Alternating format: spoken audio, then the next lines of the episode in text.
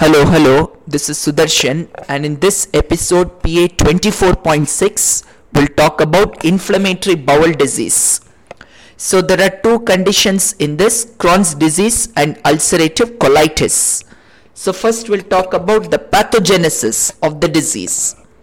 So, there are four important factors one is genetic profile, second, environmental factors, third, deranged microbiota, and fourth, immune dysregulation. So, first we have genetic predisposition. So, it is very common in those who are first degree relatives or have any HLA genes. Very commonly, we can have B27, DR3, and DR4.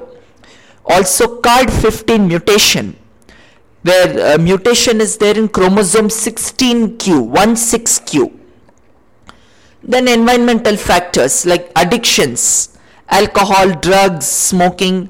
Drugs very commonly NSAIDs and oral contraceptives.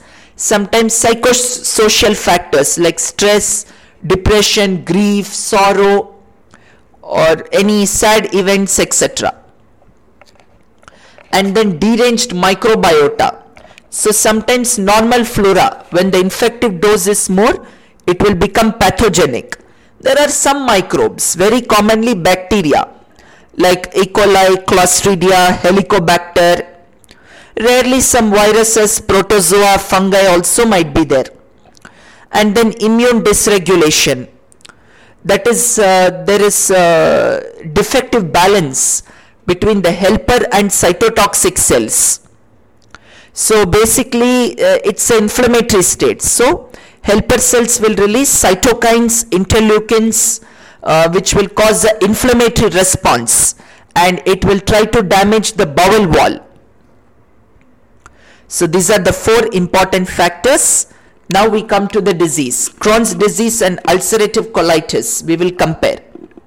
So Crohn's disease very commonly occurs in the terminal ileum and colon ulcerative colitis as the name itself tells inflammation of the colon where ulcer is there the slowing off of the mucosal layer.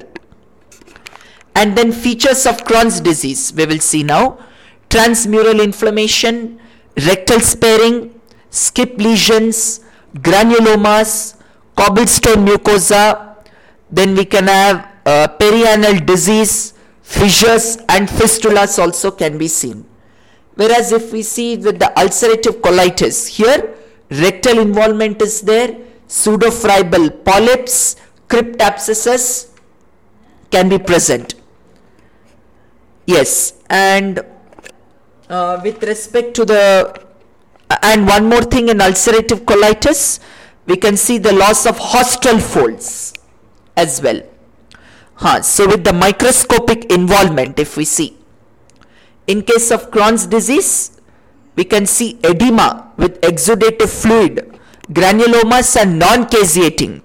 So they are not tuberculoid condition is not seen. Whereas if we see ulcerative colitis, as I told in the features itself, the same thing like crypt abscess, superficial ulceration, and ulcerative colitis is highly immunogenic. That means P ANCA is positive.